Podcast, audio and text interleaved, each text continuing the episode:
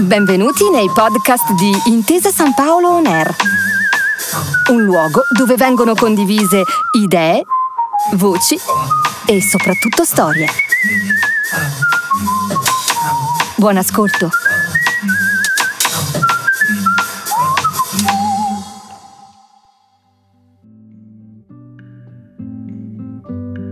Benvenuti e benvenute a E pensare che c'era il pensiero, il podcast della Fondazione Gaber in cui a parlare è proprio il signor G.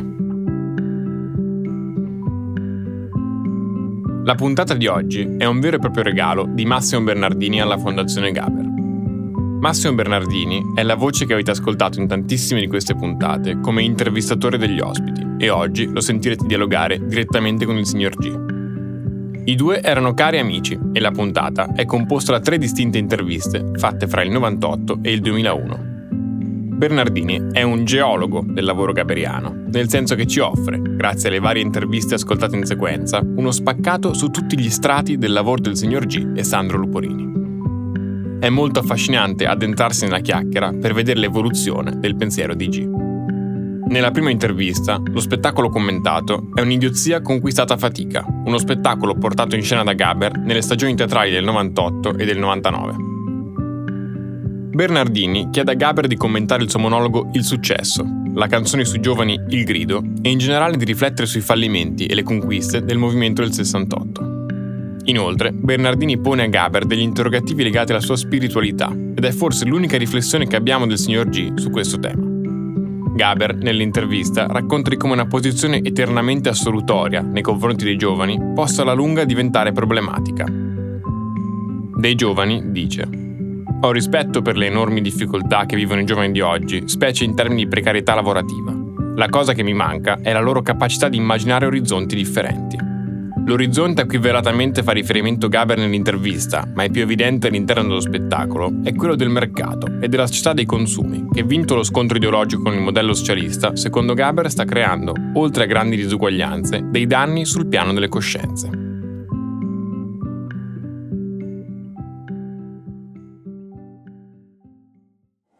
Allora, Giorgio Gaber è dai primi anni 70 che lei incalza, attacca, provoca, però facendo parte di una certa razza. Una certa razza che ha sempre coinciso con la sinistra, con una certa sinistra figlia del 68. Si diceva fino a poco tempo fa che lì stava il coraggio, la fantasia, l'intelligenza. Oggi invece lei arriva in questo suo ultimo spettacolo che si chiama Un'idiozia conquistata a fatica a dire frasi come queste. La cultura dovrebbe essere segreta.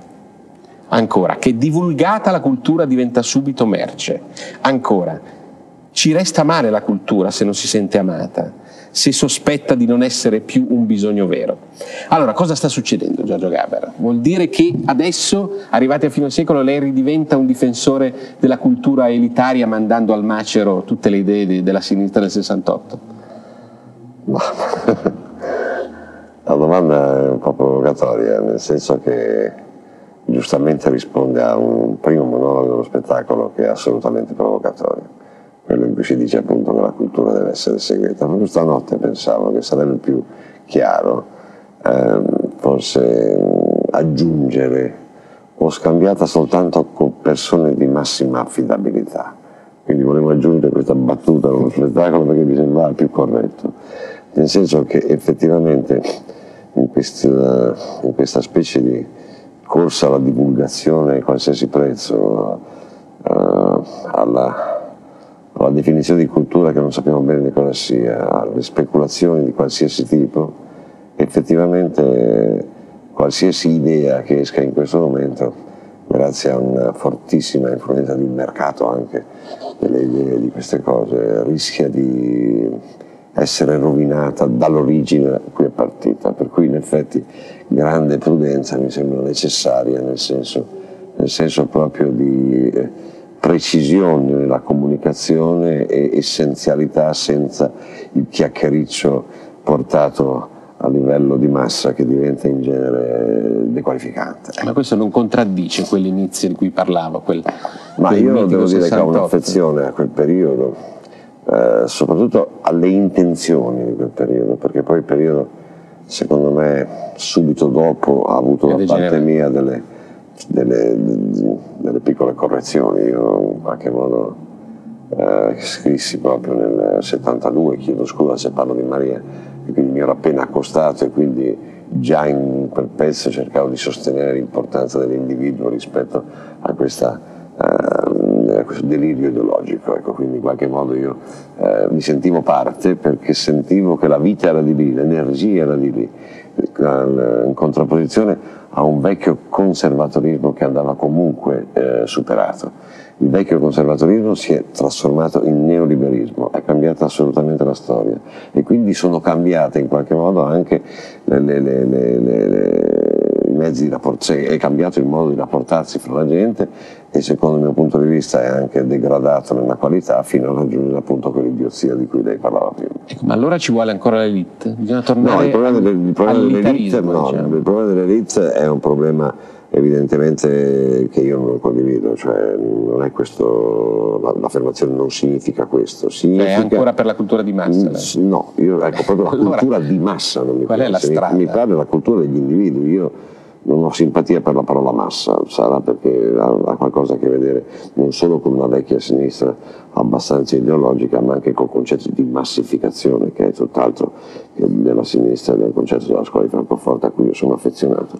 Cioè, la massificazione è, credo, la, la, dice, la, la reificazione, oggetto delle persone, quindi in qualche modo eh, proprio togliere l'anima alle persone, quindi ecco che di colpo quando lei mi parla di cultura di massa mi parla di cultura senza anima, di una diffusione di cultura che evidentemente non ha in sé né il piacere e il bisogno di essere incontrata e neanche la, la, la, funzione di crescita dell'individuo. Che cos'è la cultura?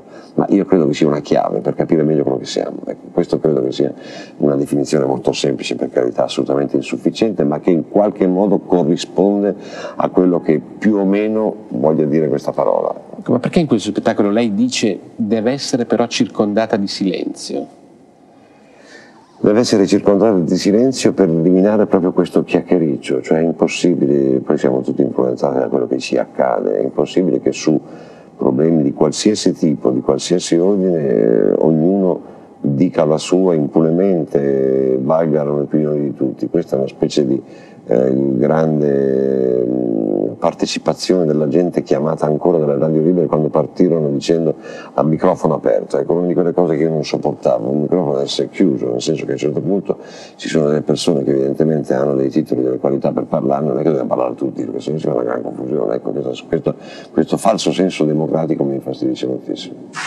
Purtroppo l'unica vera aspirazione degli anni 90 è il successo. D'altronde comprensibile. Il successo significa da sempre avere la stima degli altri, il riconoscimento dei propri meriti e delle proprie capacità. Ma il successo degli anni 90 ha una sua caratteristica, quella di coincidere totalmente con la popolarità. Un successo solo se è popolare. E dato che i gusti della gente sono imprevedibili, uno può essere popolare perché è bello, perché è simpatico, perché è bravo. No, non perché è bravo, perché è buono, perché è patetico, perché è demenziale, perché è bravo. Eh, no, non perché è bravo, perché è ridicolo, perché è viscido, perché è antipatico, perché... non perché è bravo, perché magari fa schifo. E la gente per la strada lo riconosce lo ferma e gli dice complimenti, lei è il più schifoso. Nel presentare questo nuovo spettacolo, in questi giorni in tournée per l'Italia, lei e il suo storico autore Sandro Luporini avete parlato di mercato, di un mercato dilagante a cui corrisponde una presenza di coscienze in qualche modo travolte dal consumismo però appunto. Mercato vuol dire consumismo. in che senso non è il solito vecchio discorso moralistica e un po' manicheo moralistico e un po' manicheo. Sul consumismo vecchio ormai di 30 anni almeno. No mi sembra che eh, in qualche modo nessuno si occupi di questo aspetto che è l'aspetto più tragico del mercato. Cioè nello spettacolo si dice se è vero che il mercato ci procura benessere e ricchezza ed è vero perché tutto sommato è chiaro che coloro che non sono dentro nel, nel mercato sono stati poveri o comunque stati sfruttati evidentemente alla fame, quindi in qualche modo c'è la costrizione o comunque la tendenza a essere dentro a questo gioco di mercato che appunto sta diventando globale. È vero anche che, che, che, che il mercato non ha morale, secondo me è amorale addirittura immorale, quindi in realtà il mercato crea, come si dice, senza pietà per il massacro dei perdenti, non ha nessun tipo di, di, di eh, su questa base di grande, di grande diciamo così, sfruttamento delle ricchezze del mondo, nel quale evidentemente alcuni popoli stanno bene e moltissimi altri stanno male, su questa base non ci si rende conto che il mercato, proprio nella sua fase più, più, più, intima, cioè nell'individuo che diventa sempre più egoista e più volgare, tende a eliminare qualsiasi coscienza, ad annullare qualsiasi coscienza, quindi in qualche modo a annullare qualsiasi identità, qualsiasi appartenenza, qualsiasi senso del collettivo, quindi in effetti il mercato è, è, è dannoso sul piano delle coscienze, ecco, non, non, è solo dannoso sul piano delle ingiustizie che fa, è dannoso anche sul piano delle coscienze. Però il mercato c'è il mercato c'è e in questo momento mi sembra che noi non abbiamo altre alternative, non possiamo permetterci di dire cose che abbiamo già detto e che hanno evidentemente avuto un grande successo. Bisognerebbe tener conto delle cose e trovare proprio nella contraddizione una possibile via d'uscita.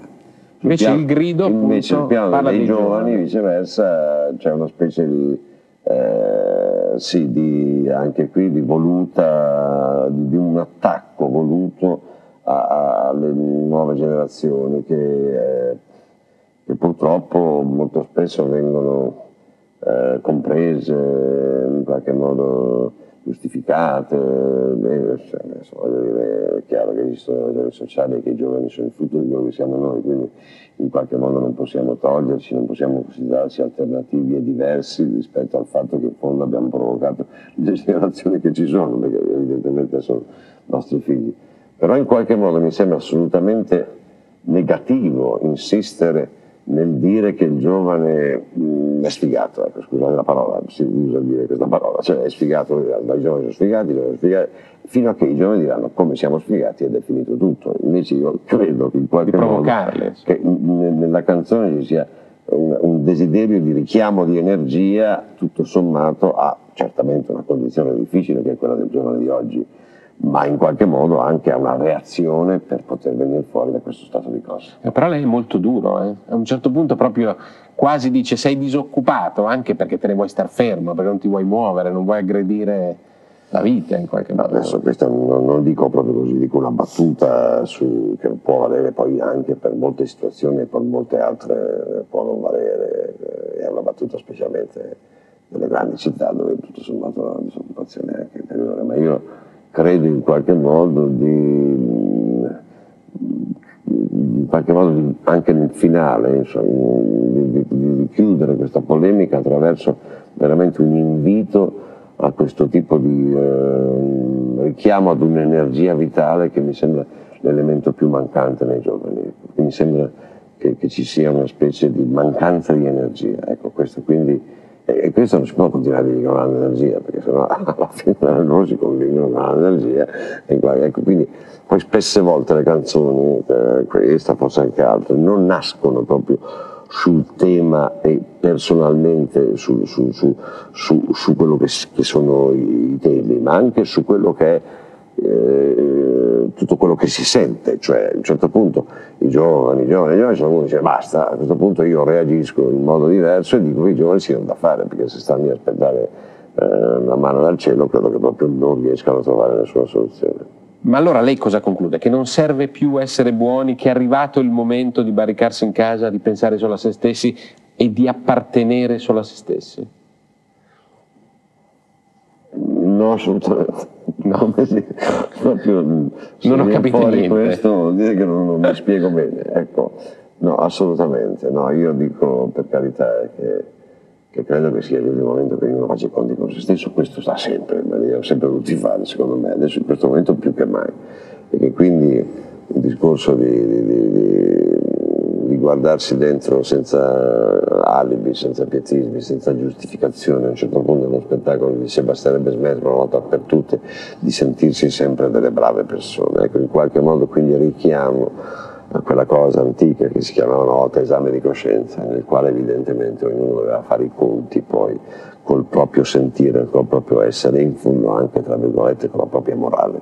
Ecco, questo è un po' il discorso su questa, su questa necessità e su, questa, su questo bisogno eh, di rigore che è uno dei temi fondamentali di tutti gli spettacoli di sempre. Ecco, poi dal punto di vista del rapporto collettivo evidentemente in questo momento non sono particolarmente ecumenico, cioè evidentemente ho eh, i miei anni, ho i miei difetti, ho le mie fatiche, quindi in qualche modo sento questo, questa fatica a, a rapportarmi con, con, delle aggregazioni che in qualche modo mi sembrano abbastanza mm, non vere, per cui mi richiamo fortemente a un discorso di appartenenza che significa in realtà un desiderio di aggregazione più profonda. Ecco.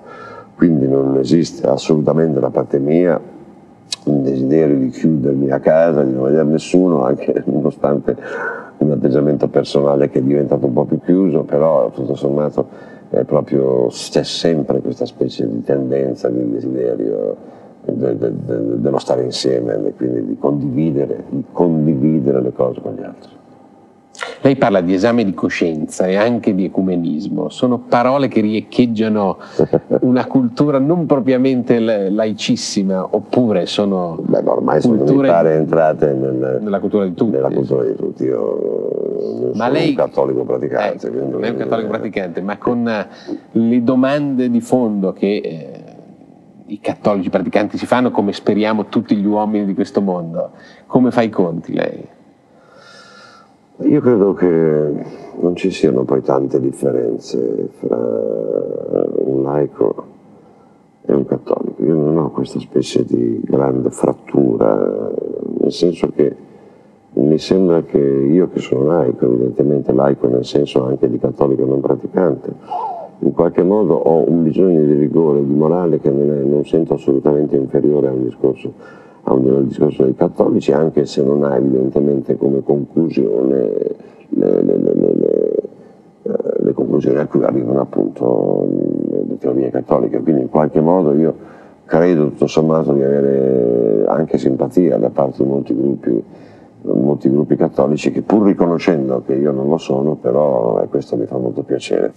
L'appartenenza non è lo sforzo di un civile stare insieme, non è il conforto di un normale voler bene, l'appartenenza è avere gli altri dentro di sé.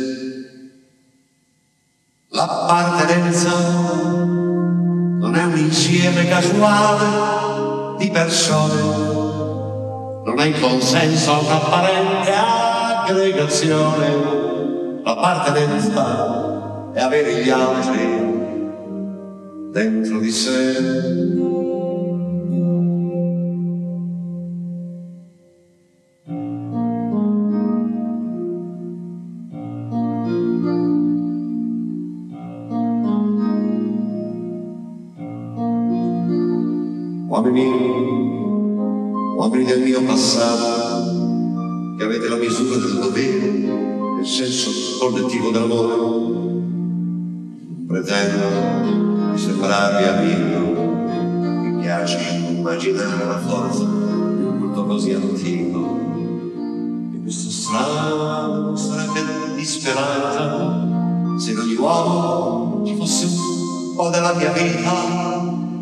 Piano piano il mio destino e andare sempre più verso me stesso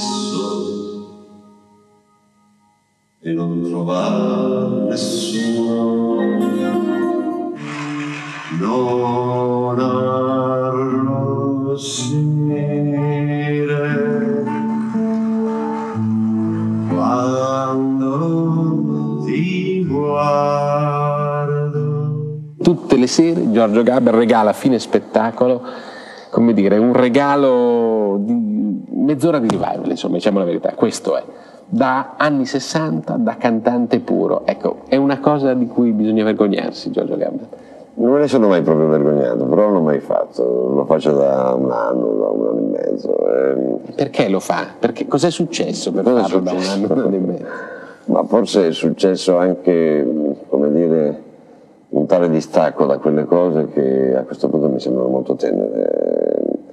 E quindi non che mi vergogni di, di, cosa sono, perché nel periodo in cui sono state fatte non avevano niente di cui vergognarsi, ma in un certo senso sembravano molto in contrasto col resto dello spettacolo. Io lo sono tuttora, lo si sente nello spettacolo, però mi pare in qualche modo questo lasciarsi andare anche a un momento di ricordi o di citazione per i giovani del passato, mi sembra che, riassu- eh, che abbia un significato assolutamente di mm, piacere di stare insieme. Nella seconda intervista, Bernardini invece commenta con Gaber il tema dell'amore, raccontato nel brano Il dilemma, che riflette sul concetto di fedeltà.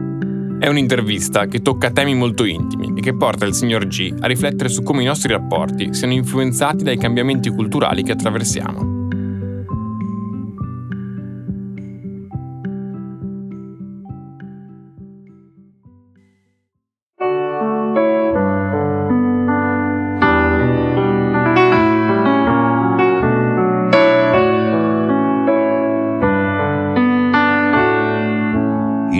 Una spiaggia poco serena. Stiamo ascoltando una canzone tua e di Sandro Luporini del 1981, Il dilemma, dello spettacolo Anni Affollati. Da dove viene? Da quale sentimento è nata? Da quale sguardo sulla realtà? Ma non è mai eccessivamente chiaro come nascono le cose.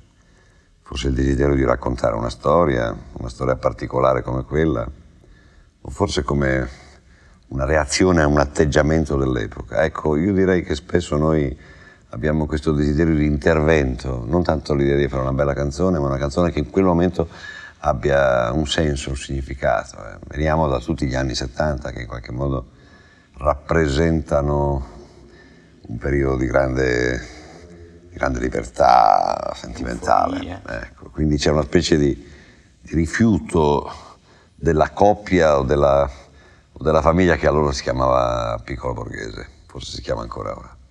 E io feci anche una canzone che si chiamava La strada, che era proprio un invito a, a uscire, a confrontarsi col resto del mondo e quindi a non vivere chiusi e barricati in una realtà comunque un po' riduttiva. Ecco. E poi effettivamente eh, quel tipo di famiglia nella quale in qualche modo siamo cresciuti tutti, no? aveva sicuramente dei limiti e rischiava di diventare oppressiva, poco ariosa e comunque certamente con, con, con eh, degli aspetti formali un po' ipocriti, ecco, questo sicuramente. Quindi a, a quel punto reazione, ecco, avviene quasi sempre, no? che le reazioni siano, mm, come dire, mm, un cambiamento esagerato, una trasgressione totale, ecco, non, si, non si riesce mai a a tenere quello che c'è di buono nelle cose, no? e quindi si va dall'altra parte, una specie di gioco al rimbalzo, o di qua o di là. Ecco, in quel caso eh, questa specie di, di, di, di infatuazione de, de, de, dell'amore, ecco, questa specie di trionfo dell'amore, questo continuare a innamorarsi, secondo noi sottintendeva anche forse una minor capacità d'amare, quindi una specie di, proprio di eh, difficoltà ad approfondire dei rapporti. Allora l'aspetto è un po' infantile, no? Cioè è chiaro che il momento dell'innamoramento, eh, de, de, dell'inizio delle cose, è esaltante, eh, ognuno ha una serie di gratificazioni sul piano dell'accettazione, si scambia evidentemente cose anche significative, no? per carità, ma poi eh, questo, tipo, questo aspetto così, così entusiasmante finisce, quindi in qualche modo la coppia si ritrova, si ritrova a una normalità più faticosa, evidentemente più impegnativa e anche più, e anche più come dire, che richiede più responsabilità e quindi a questo punto la capacità di andare a fondo in un rapporto e quindi in una sorta di trasformazione più profonda di questo, di questo, progetto, un grande progetto che può essere anche quello di fare dei figli, quindi un progetto non certo indifferente, naturalmente richiede fatica. Ecco, si preferisce ecco, si preferisce invece eh, continuare a innamorarsi per non arrivare poi al nocciolo della questione che è quella di prendere un impegno serio con l'altra persona e cercare di portarlo più in là possibile, non, per carità, non è che lo dice tutta la vita, deve essere, no, ma in qualche modo prendersi le proprie responsabilità. Nella canzone usate la parola resistenza su questo. Sì, ecco, la parola resistenza è proprio il desiderio, come dico ora, di, di, di, di resistere a questi, mi pare che si dica nella presentazione, brividini, ecco, a questa sensazione, secondo me del tutto infantile, questa eh, questo desiderio di essere accettati continuamente, questo bisogno di conferme, questo bisogno in qualche modo di, di, di, di esaltarsi nell'innamoramento eh, e quando questo cade dice vabbè dividiamoci, facciamo un'altra famiglia, 5, 6, 10, benissimo. A quel punto lì uno dice ma eh, ecco era questa la domanda della canzone, ma siamo ancora capaci di amare? O invece facciamo finta proprio in questo trionfo dell'amore, grandi capacità, ma non ne abbiamo? Ecco, questa è la, è la, è la domanda della canzone. È dato per scontato che si sa amare, è dato per scontato che, si, che sono chiare le ragioni per cui si è sposati, ma è vero che sono chiare. No, ma è, è, dato per scontato cos'è l'amore, che è, capito, cos'è la cultura, cos'è la democrazia, sono date per scontate un sacco di cose che in realtà non sono assolutamente scontate. No, in cui senso va ritrovato da capo. Ho cercato di innestare, ma è un discorso complesso, quello del potere, che è un discorso fondamentale, guarda. Secondo me la vita si svolge su due grandi binari, che sono la paura e il potere. Se tu sono i due, e il potere naturalmente esorcizza la paura, no?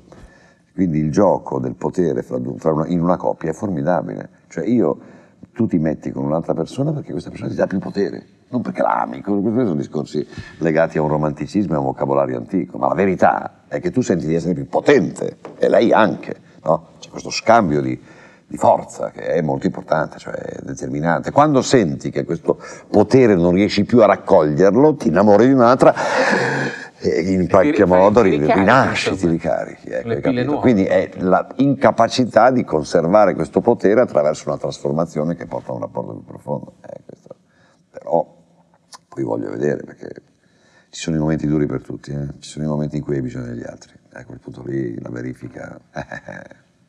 Dici, ma come? Eravamo innamorati, non mi frega proprio niente. Cioè, è vero, cioè che io sto male, non mi frega niente. Ah, ma come eravamo tutti? cioè, questa verifica è una verifica pesante, certo. Nel monologo da cui siamo partiti, tu parli del diffondersi in questo nostro tempo dell'infedeltà come una specie di garanzia di modernità, dici proprio così. Questa però è una provocazione, Secondo me ce la devi spiegare. Ma non lo so, questa roba dobbiamo averla presa da qualche parte, perché noi non è che esitiamo a raccogliere Rubate. spunti, a rubare. Si dice che quando si ruba da una solo è plagio, invece quando si ruba da tanti è ricerca, quindi in qualche modo temporiamo la ricerca. Sì, ecco, la trasgressione dell'infedeltà è eh, in un certo senso vista con, con una certa comprensione da, da, da, dalla società in cui viviamo. Cioè in, in, virtù dell'amore si può trasgredire, poi ci sono le complicazioni di queste separazioni, di queste cose, però in qualche modo è vista con dolcezza e con uh, condiscendenza. Si dice, beh, l'amore, sei innamorato.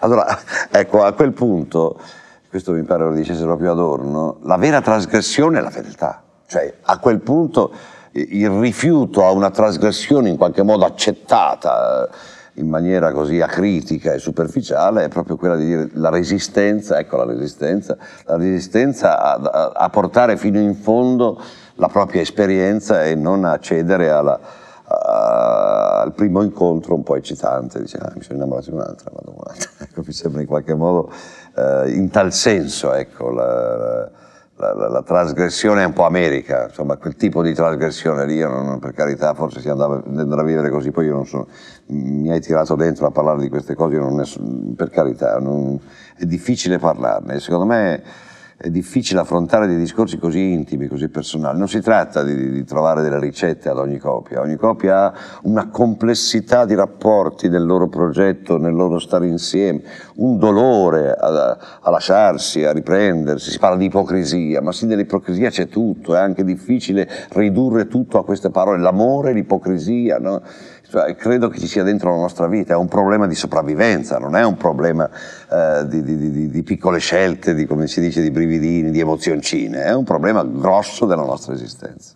È antico come tema, no? Io sono convinto che ci troviamo di fronte anche a delle condizioni di vita diverse. No? Ti dicevo che i nostri genitori o i nostri nonni, se gli parli di queste cose, dicevamo cose più serie a cui pensare, cioè piuttosto voglio dire, quindi evidentemente ci siamo ritrovati a poter pensare a queste cose e in qualche modo doverle affrontare in, che, in, un modo che nel passato non esisteva, insomma, cioè non c'erano, adesso qui viviamo le cose, qui, eh, cioè anche, è anche, credo, un sintomo dell'epoca che noi viviamo, non è solo un cambiamento sentimentale, ecco. quindi il cambiamento sentimentale deriva da come si vive, ecco, cioè tempi più, più rapidi, più fretta, bisogna capito? Bisogna scopare, andare, cioè, capito? Cioè, una roba che naturalmente ti cambia completamente i rapporti con l'altra persona. Cioè, Marx che diceva i moduli di produzione cambiano i rapporti delle persone. La parola modernità è paradossale anche perché tu nella canzone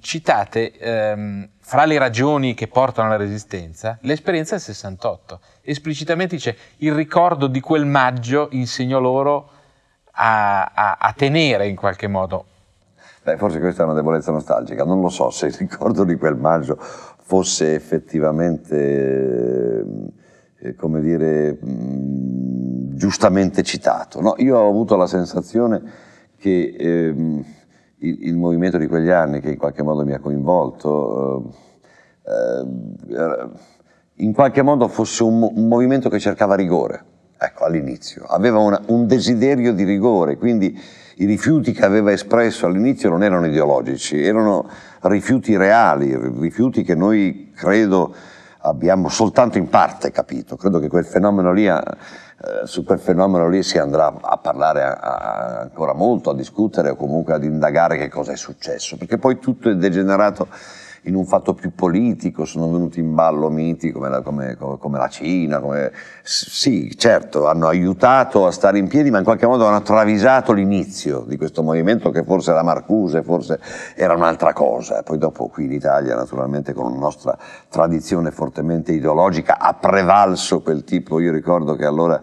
Eh, nascevano questi gruppi estremamente combattivi, no? in cui si diceva eh, lotta continua, ecco, fisicamente molto forti, io preferivo che il gruppo si chiamasse Non contate su di noi, che era un, in qualche modo una posizione più di rifiuto e non di, di, come dire, di opposizione così certa, perché l'incertezza e il dubbio e non voglio citare Brecht per carità, ma il dubbio è meritorio, è meritevole in, nell'ambito di questa società veramente così precaria. Ecco, ecco questo, questo invece questa risposta sicura che dava la politica e continua a dare, perché ancora oggi la politica dice ci pensiamo noi e risolviamo, poi dopo non risolvono, ma voglio dirti, la sensazione che in qualche modo ti vengano date delle certezze. Ecco, quindi il movimento di quegli anni che parte in qualche modo da rifiuti reali, ecco, come dire, da, eh, e anche da un rigore forse, io eh, cito proprio la parola rigore, mi pare della canzone, ecco, si, si, travisa e diventa, e diventa, ideologico, quindi modaiolo e quindi inattendibile. Ecco io vorrei capire una cosa, tu cosa pensi di questo intricarsi, questo affollarsi di rapporti, di figli, di mariti, di mogli, che è un po' il risultato di una certa cosiddetta famigliastra che va moltiplicandosi oggi?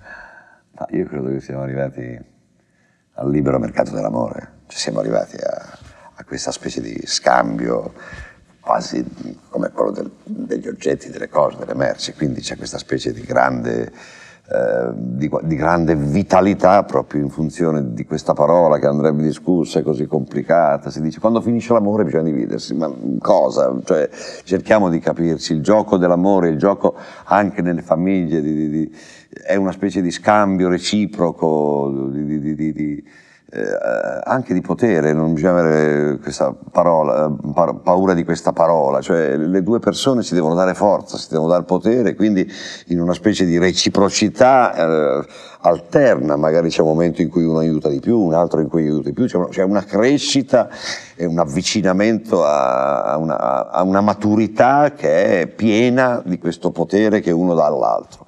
Ecco, questo gioco eh, comunque mi pare che riveli, riveli, insomma per carità io non voglio essere un, un vecchio resistente, come, eh, riveli una superficialità. Ecco, io credo che ci vogliamo tutti bene, ma dove? Ecco, io credo che, che non ci vogliamo tutti bene, ognuno fa il suo gioco, ognuno fa il suo gioco di piccolo potere all'interno, ognuno usa i figli, usa la coppia, usa quell'altro e, e alla fine proprio questa parola bisogna avere il pudore di usarla, bisognerebbe, bisognerebbe parlarne poco, non nominarla tanto, l'amore, come non nominare il nome di Dio in vano, sono quelle cose importanti, credo che sono cose decisive per la nostra esistenza. Ti va bene?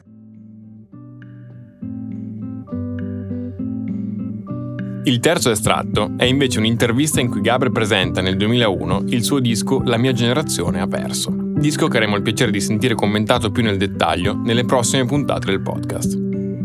I brani trasmessi nel corso della puntata sono Il successo, L'appartenenza e Non arrossire.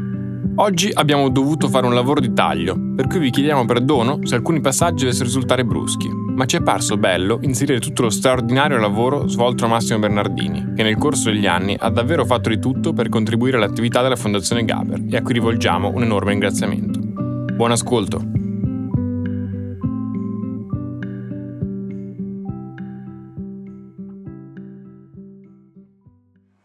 fare dischi come li facevi, allora mettiamo 20-30 anni fa, andiamo più dietro ancora, quel modo di fare dischi di allora e ritornare oggi nel 2001 a fare dischi, cosa, cosa è cambiato? Ma per quanto riguarda il lato compositivo, siamo cambiati un po' tutti, sono cambiato un po' anch'io. La cosa che mi ha molto sorpreso è che le tecnologie sono molto diverse. Evidentemente oggi si fanno eh, le registrazioni eh, in modo per me nuovo. Io, parlano tutti un linguaggio che io non conosco, non sono assolutamente eh, consueto a questo tipo di linguaggio. Mi sono trovato un po' all'inizio un po' sorpreso, poi ho trovato dei collaboratori straordinari. Eh, Quirici, la Marty Robertson, eh, Cantere, ho trovato veramente della gente molto brava e quindi via via sono riuscito a, a rientrare in un mondo che, che, in un certo senso non mi appartiene più. Ecco. Ma serve ancora saper cantare per fare dischi? Io penso di sì. Poi c'è, c'è, modo e modo di cantare. È chiaro che io ho un modo di cantare più teatrale e anche le canzoni sono canzoni con un arco emotivo preciso, quindi, beh, quindi effettivamente cioè, l'interpretazione rimane sempre molto importante. Poi dopo in effetti esistono delle facilitazioni che una volta non c'erano, esistono delle possibilità diverse, esiste una tecnologia che è andata molto avanti, però insomma io credo che per un interprete quale io sono, forse non sono neanche un cantante, forse sono più un attore che canta, insomma, cioè questo, questo elemento rimane ancora importantissimo. In questo disco c'è un nuovo Gaber, cosa c'è dentro questo disco? Che Gaber c'è dentro questo disco? Ah, io sono sempre lo stesso, non credo che si possa parlare di un nuovo Gaber, eh, di una nuova forma per quanto riguarda il mio modo di esprimermi, perché in effetti per me una registrazione di questo genere è diversa, però insomma io e Luporini facciamo, eh, facciamo le, le, cose di sempre, cerchiamo di raccontare i nostri stati d'animo, spesso coincidono con quelli eh, di chi mi viene a vedere a teatro, spero che coincidano anche con quelli che ascolteranno questo disco. A chi parla un disco? A chi parla uno spettacolo ogni anno e a chi parla un disco?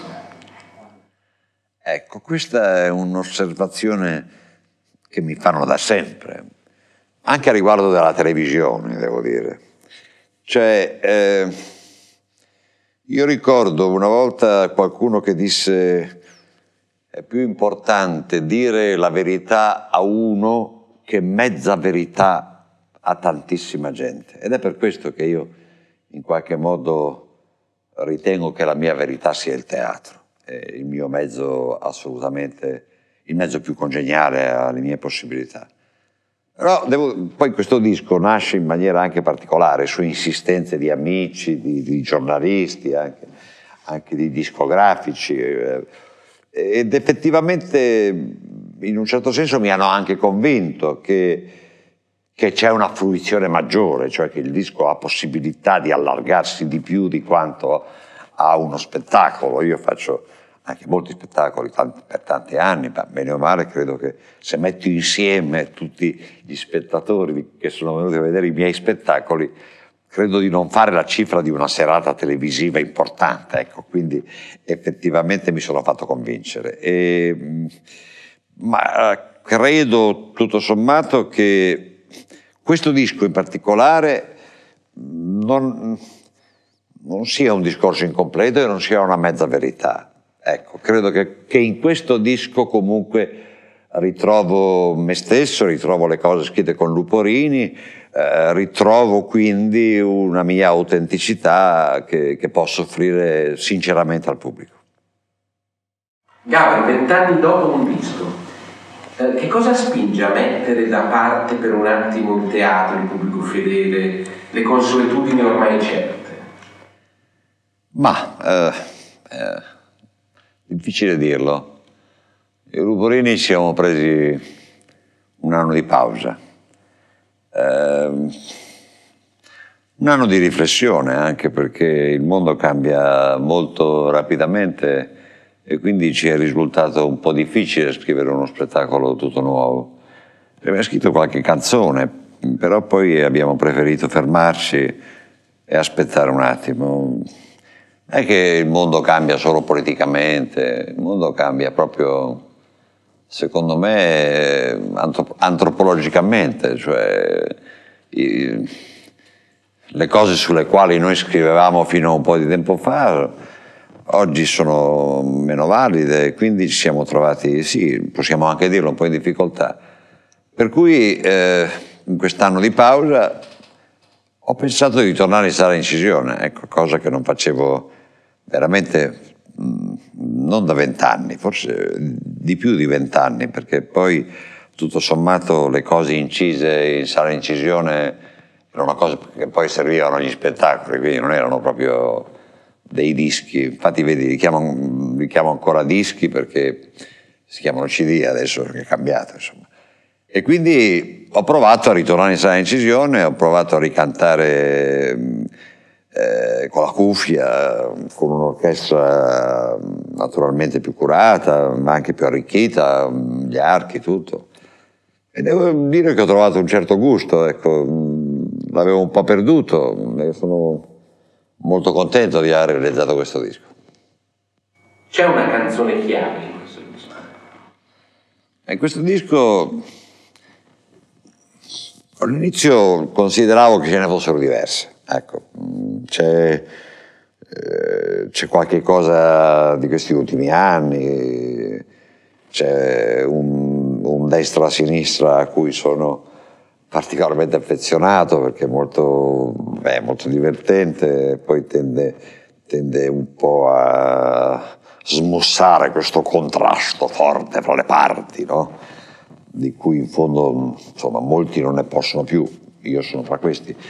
Eh, però al di là di questo ci sono altri pezzi, uno poi addirittura abbiamo riscritto completamente il testo e poi ci sono, mm, ci sono alcuni pezzi proprio inediti, eh, secondo me mm, forse i più interessanti anche perché sono scritti più oggi, quindi sono, sono, sono quelli che amo di più. E, e fra questi ce n'è uno che poi dà il titolo anche al, al CD, che se, alla, alla, alla, come si dice? Si dice CD perché c'è anche la cassetta, al disco insomma, eh, che si chiama appunto La mia generazione ha perso. Ecco. In che senso la, mia generazione ha perso? Ecco, io vengo da, sono cresciuto del dopoguerra, quindi ho vissuto, ho vissuto tanti anni sono passate tante cose, sono passati tanti momenti, tanti, tante speranze, tanti ideali, tanti rinnovamenti. Tante... Beh, io trovo che insomma, adesso mm, una, a un'età come la mia bisogna anche affrontare un discorso di bilancio, insomma. E c'è una frase di Montale che, che io ho già citato anni fa che diceva noi abbiamo fatto del nostro meglio per peggiorare il mondo. Ecco, questa frase mi sembra eh, molto azzeccata. Credo che ultimamente la gente mi piace di meno, il mondo mi piace di meno, può anche essere un, un segno dell'età, però credo che proprio l'individuo, ecco, a livello di coscienza mi pare che sia scaduto. E questo non possiamo dire che è colpa degli altri, cioè è colpa, è colpa nostra, è colpa di noi che siamo adulti e che guardiamo, e che guardiamo quelli più giovani di noi, che guardiamo i giovani ai quali non credo abbiamo dato degli esempi molto importanti. Credo che in qualche modo se ognuno si guarda dentro trova di avere sicuramente delle responsabilità. Però un momento, non vorrei che questo titolo sembrasse un titolo catastrofico. Secondo me la catastrofe è la confusione, cioè quando uno non ammette quello che è successo, quello che è la sua verità. Eh, se qualcuno dice no, la mia generazione ha vinto, in questo momento no, secondo me si nasconde qualche cosa. Ecco, quindi è proprio dal riconoscimento del livello in cui si è, dico anche delle proprie responsabilità, che può tornare sicuramente un senso alle cose che facciamo e anche tutto sommato un piacere di vivere.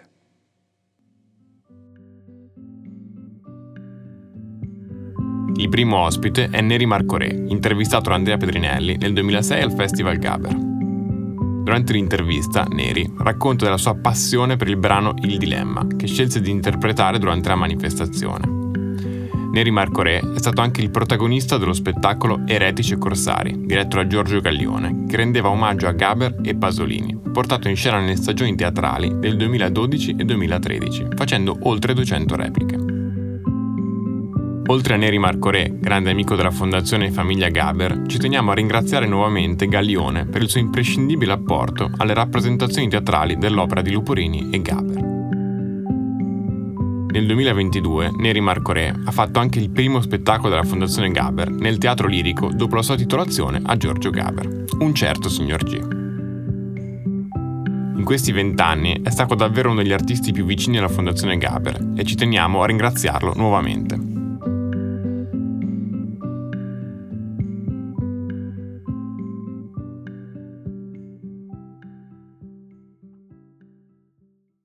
Il dilemma invece, eh, Gaber l'ha scritto nel pieno boom dei, dei divorzi, per un argomento molto attuale.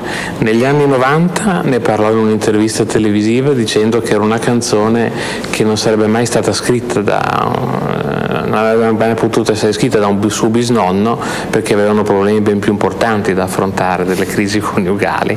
Sì. Oggi nel 2006 come valuti il significato, il peso del dilemma?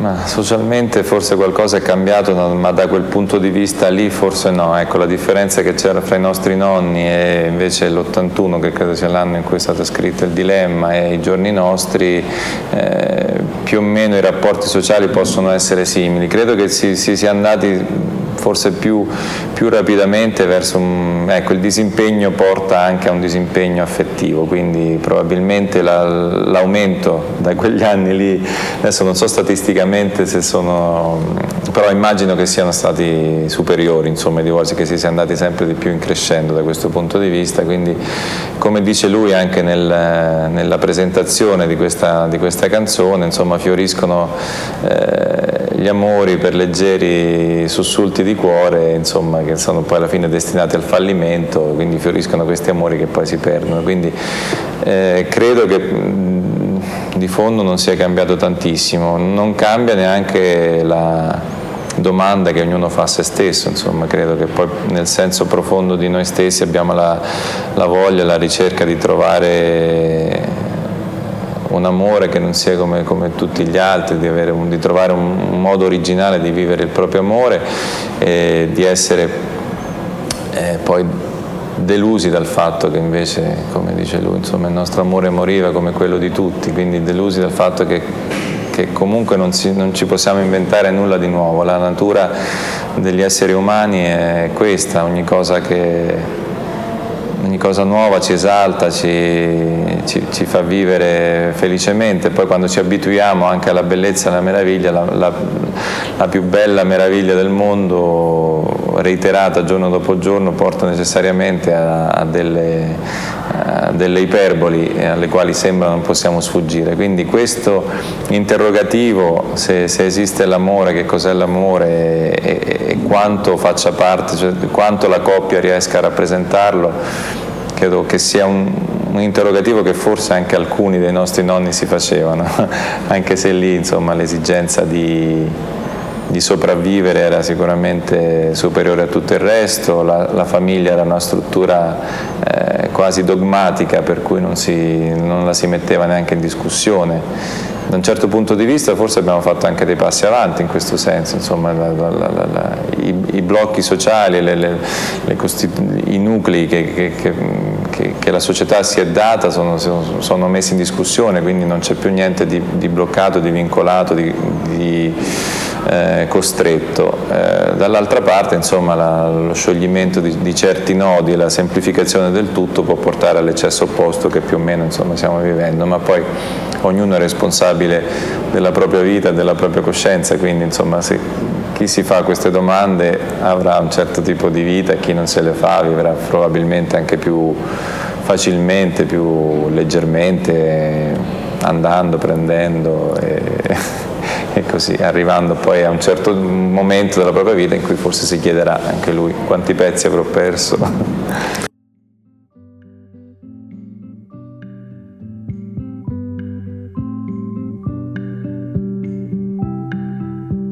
Secondo ospite della puntata di oggi è Maurizio Crozza, intervistato da Andrea Pedrinelli nel 2007 al Festival Gaber. Crozza, durante l'intervista, parla nello specifico di un brano di Gaber chiamato È sabato, che racconta un lato dell'amore che in qualche modo richiama quello descritto nel dilemma, ovvero quello della quotidianità. Nel brano, Gaber descrive questo amore borghese in modo giocoso, raccontando come tutte le coppie facciano l'amore contemporaneamente al sabato pomeriggio.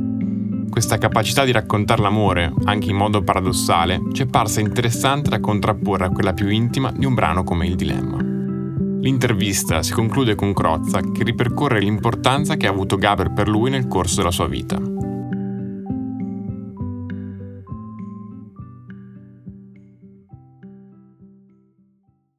Tu sei tra i pochissimi artisti che hanno avuto il coraggio di riproporre eh, il teatro canzone di Giorgio Gaber in televisione e in teatro, anche la parte musicale, che Gaber definiva, voleva che fosse facile, lui usava questo aggettivo.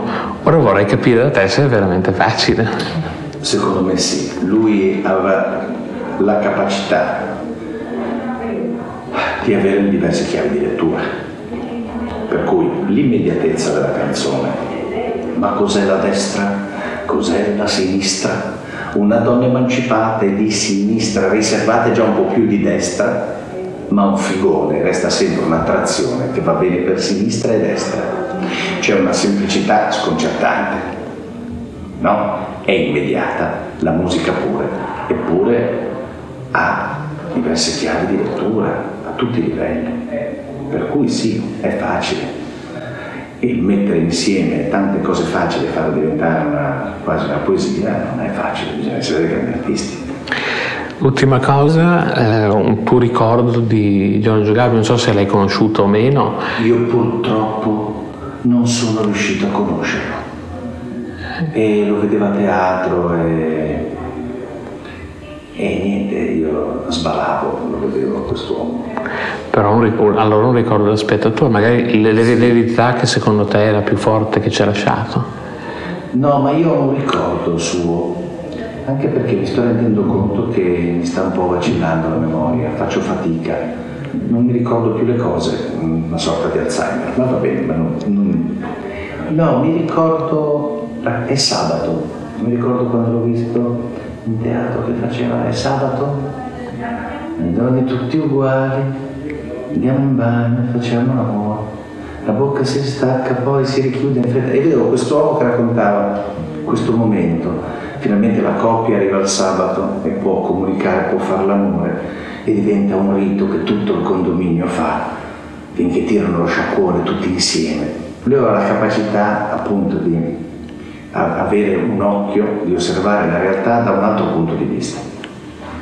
No, come un incontro di mani fra gente educata dove ci si incontra, ci si saluta, una cordiale stretta di mano, no, un incontro reso più, più, più importante la stretta di mano. Queste cose qua sono semplici, eppure lui riusciva appunto a farne sabato, vero, di sabato, si fa l'amore, si, si è lavorato,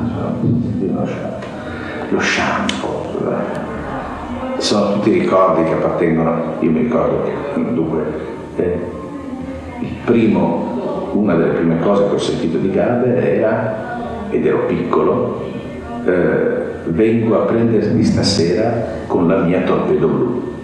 E da non so quanti anni fa fosse questa canzone, tu te la ricordi forse? Del 68. Del 68. Quindi avevo 8 anni, dall'età di 8 anni, la prima oppure gli amici lo chiamavano Geruttigino, no? Io non mi ricordo, questa forse viene un po' dopo, perché la Torpedo Blu forse è prima, un attimo prima Cerutigino. Eh, prima di Cerutigino o è prima il Cerutigino? Prima Cerutigino. Prima Cerutigino, va bene, insieme al gelato al limone, cioè tante queste cose, cioè mi hanno accompagnato dagli otto anni fino adesso che sono qui a cantare Sappiamo sto paese, destra, sinistra, la legge, per cui pensa tutto il percorso dall'infanzia all'adolescenza, poi alla, ad essere grandi, un po' più maturi, adesso semi-anziano, cioè, no, è bello, voglio dire, per cui pensa com'è importante. Questo nel 2007. Oggi, nel 2023, dico eh, che se in tutti questi anni ho fatto il lavoro di trasformare l'attualità in show teatrale, è anche grazie proprio a Giorgio Gaber che cantava la libertà non è star sopra un albero, non è neanche il volo di un moscone, la libertà non è uno spazio libero, libertà è partecipazione. Grazie a Gaber.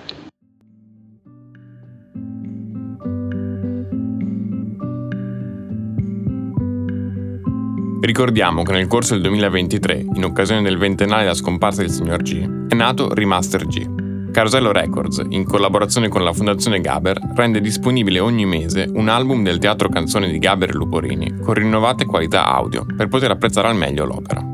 Remaster G si trova su tutte le principali piattaforme di streaming digitale. E pensare che c'era il pensiero è un podcast della Fondazione Gaber. Direzione artistica, testi e voce narrante Lorenzo Luporini. Montaggio Virginia Faraci, Matteo Conzatti. Supervisione Alessia Castiglioni. Supporto tecnico Bianca Pizzimenti e Giulia Sacchetti. Editing testi Maria Chedoarci. Fonici di studio Dario Mancone e Matteo Grasso. Executive producer Francesca Papa. Il podcast è stato registrato presso gli studi di Showreel Agency. Comunicazione GoEgest. Un ringraziamento speciale al presidente Paolo Dalbon e a Dalia Gaber.